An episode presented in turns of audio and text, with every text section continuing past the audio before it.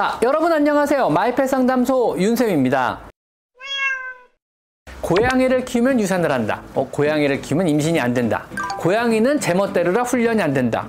이거 제가 가끔 답답한 건데요. 고양이는 생선을 좋아한다.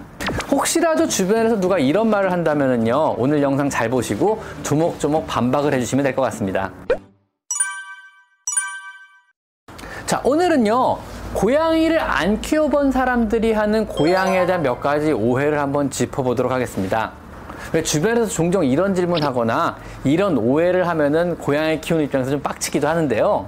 혹시라도 주변에서 누가 이런 말을 한다면은요. 오늘 영상 잘 보시고 조목조목 반박을 해주시면 될 것 같습니다. 먼저 첫 번째, 고양이를 키우면 유산을 한다. 어, 고양이를 키우면 임신이 안 된다. 주로 나이 드신 분들이 많이 이런 생각을 아직도 갖고 계시더라고요. 저 깜짝 놀랐어요.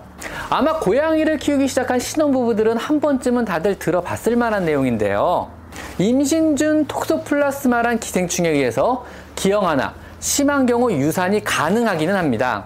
하지만은요, 이건 너무너무너무 확률적으로 힘든 이야기입니다.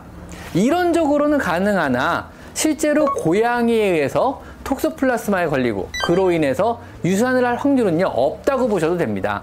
혹시라도 톡소플라스마에 걸려서 유산을 하게 된다면은요 세계적으로 드물기도 하지만은요 고양이일 확률은 거의 없다고 없고요 그보다는 주로 날생선이나 생식 혹은 충분히 씻지 않은 야채에 의해서 이 톡소플라스마 기생충에 감염이 되고 이로 인해 톡소플라스마에 걸릴 수는 있어도 역학적으로 고양이에서 톡소플라스마에 걸릴 일은 세계적으로도 사례가 없는 걸로 알려져 있습니다.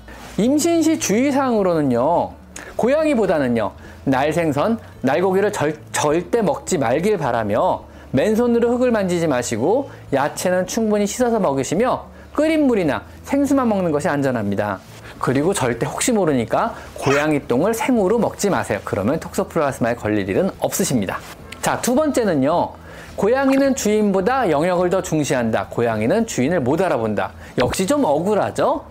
더군다나 고양이는 사람보다 영역을 더 중시한다 그래가지고 옛날 일본에서는요 이사를 갈 때 고양이를 집에다 놓고 가는 경우도 많았다 그래요. 말도 안 되죠. 절대 아닙니다 여러분. 애착과 관련된 여러 가지 실험에서요 고양이는 의외로 장소보다 사람의 더 큰 애착을 보이는 거로 여러 실험 결과에서 나타났습니다. 그 애착의 정도가요 사람의 어린아이와 비슷한 정도로요 강한 애착을 보였는데요 고양이 스스로 집사가 자신의 안전에 아주 중요하다고 판단하기 때문에 영역보다는 집사에 더 큰 애착을 보이는 것은 정상적이며 지극히 당연한 반응입니다. 고양이는요, 공포와 불안, 그리고 안전에 매우 민감한 동물입니다. 만약 집사가 안전하다고 하는 기억을 계속 주입했다면요, 신뢰가 형성이 되게 되고요. 고양이는 당연히 그 신뢰를 바탕으로 안전한 대상, 애착이 형성되게 됩니다. 이는 고양이의 생존에 아주 중요한 기억이므로 아마 아주 아주 오랫동안 거의 평생에 걸쳐 집사를 안전하다고 기억을 하게 되는 겁니다. 즉, 신뢰가 형성된 애착 관계가 형성된 뒤라면은요, 아무리 오랜 시간이 지나도 집사를 친인으로 혹은 동료로 가족으로 기억할 확률이 높습니다. 고양이는 자신의 안전에 강박적으로 집착하는 동물이니까요. 자, 다음 세 번째. 고양이는 제멋대로라 훈련이 안 된다. 아니요, 훈련 잘 됩니다. 고양이는 습관의 동물입니다. 무엇이든 습관이 형성되고 그 습관이 안전이나 또 혹은 본인의 이익과 관련이 있다고 판단이 되면은요, 계속적으로 같은 행동을 반복하려고 합니다. 그래서 새벽 같은 시간에 여러분을 깨우게 되고요. 같은 시간에 집안을 순찰하며 같은 사료에 집착을 하고 화장실의 밑이나 모래 재질에 신경을 쓰는 것입니다. 무언가 새로운 가구나 물건 같은 것이 집안에 들어오면은요. 자신의 냄새를 묻혀 익숙하게 만드는 것도 같은 맥락에서 비롯된 본능입니다. 이러한 본능을 이해하고 시작한다면요, 훈련이 생각보다 아주 아주 잘 되는 동물입니다. 물론 안전에 민감한 동물이므로 야단을 치거나 체벌을 통해서는 절대 훈련이 안 되며 강아지와 같이 목매고 바라는 간식이 별로 없기 때문에 강아지에 비하면 약간은 어려울 수도 있습니다. 하지만 충분한 보상만 잘 정해준다면요 충분히 잘 교육이 되는 동물이란 걸 꼭 기억을 해주셨으면 합니다.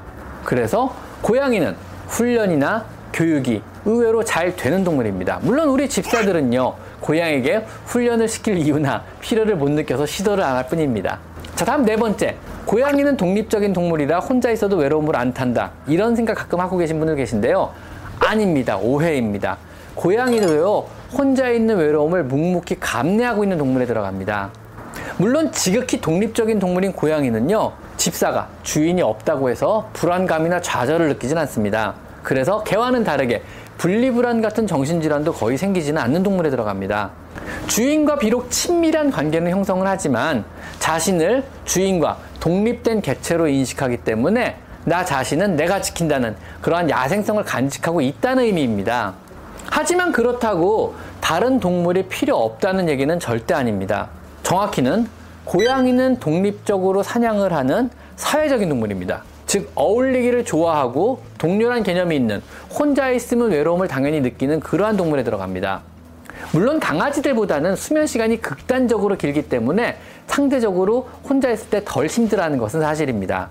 하지만 혼자 오랜 기간 방치되어 조용한 학대를 받고 있는 대표적인 동물이란 것은 여러분도 꼭 기억하셨으면 좋겠습니다.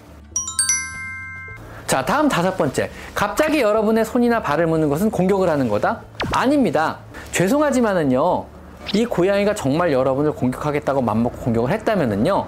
여러분의 손이나 발은 걸레처럼 너덜너덜해졌을 것입니다. 끔찍하죠? 단지 놀아달라고 아니면 요구사항이 있어서 아니면 응석을 부리는 것입니다. 여러분은 너무 아파서 못 믿으시겠지만요. 나름의 애교스런 표현입니다.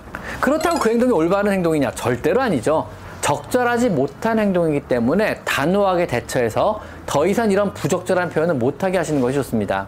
이러한 행동 표현이요, 아기, 아기 고양이 때는 별로 아프지도 않고 귀여워 보일지는 몰라도요, 앵앵거리면서 무는 거 귀엽잖아요, 사실은요.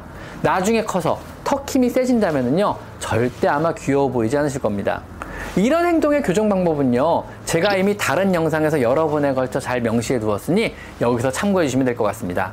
자, 다음 여섯 번째. 이거 제가 가끔 답답한 건데요. 고양이는 생선을 좋아한다. 아니요. 양반양에게 하긴 하지만요. 대체로 고양이는 생선보다 단백질 함량이 훨씬 더 높은 육류를 더 좋아합니다. 소고기가 최고죠. 고기 중에 고기는 소고기입니다, 여러분. 아시잖아요. 더구나 인공적으로 필수 아미노산과 비타민을 첨가하지 않은 또 고양이 용으로 나온 제품이 아닌 그냥 생선류는요. 오래 먹을 경우 고양이의 영양 불균형을 유발해서 위험하게 만들 수도 있습니다. 고양이는요, 1만 년이 넘는 기간 동안에 생선이 주식이었던 적은 단 한 번도 없습니다.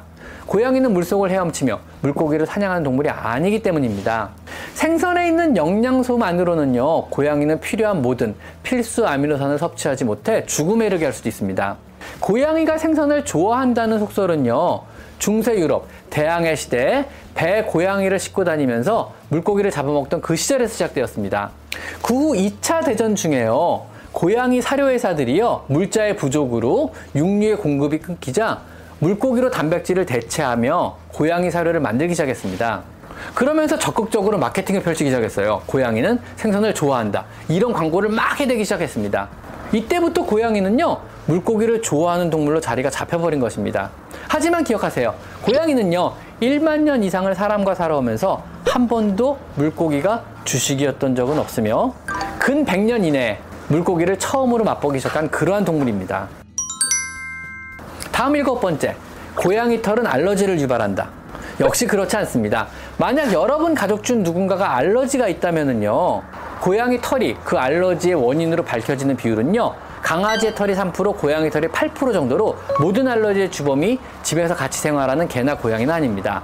더구나 고양이의 알러지가 있다면요. 그 알러지의 원인은 정확히는 고양이의 털이 아니고 고양이의 침입니다. 고양이가 그루밍을 하는 과정에서 침이 털에 묻고 그 털이 집안을 날아다니다가 여러분 피부에 묻어서 알러지가 생기는 것입니다. 여러분이나 아니면 여러분의 가족 중 누군가가 알러지가 있으신 분이 고양이를 키우신다면요. 고양이가 집사의 몸을 핥거나 물지 못하게 하시고 집안의 털을 자주자주 진공청소기로 빨아내는 것이 필요합니다. 다행히 최근에는요, 고양이 침에서 분비되는 알러지 원인 물질의 배출을 줄여주는 그러한 사료가 퓨리나에서 출시가 되어 상당한 효과를 보이고 있다고 하니 한번 기대를 해볼 수 있을 것 같습니다. 그 다음 여덟 번째, 고양이의 기억력은 나쁘다. 아닙니다, 여러분. 고양이의 기억력은 우리가 생각하는 것보다 더 뛰어납니다. 단지 필요하다고 생각되거나 흥미있는 것, 안전과 관계가 있는 것 외에는 신경자체를 안 쓰기 때문에 고양이 성격이 그대로 반영되죠? 그래서 기억력이 없다고 우리가 느끼는 것 뿐입니다. 혹시라도요, 고양이를 야단치거나 맛없는 것을 주었다면요, 우리는 까먹고 기억을 나중에 하지 못한다 해도요, 고양이는 틀림없이 기억을 하고 있습니다. 고양이 일생에 좋은 기억만 남을 수 있도록 우리는 고양이 곁에서 최선을 다해 사랑을 해줘야만 합니다. 그래서 고양이는요 알러지의 주범도 아니고 유산을 유발하지도 않으며 생각보다 물고기를 좋아하지 않고 독립적으로 보여도 외로움을 잘 타는 사회적 동물이며 훈련도 의외로 잘 되고 사람도 잘 따르는 사랑스러운 동물이랍니다. 자 오늘은요 고양이들의 여러 오해에 대해서 한번 알아봤습니다. 오늘은 여기까지 마이펫 상담소 윤쌤입니다. 감사합니다.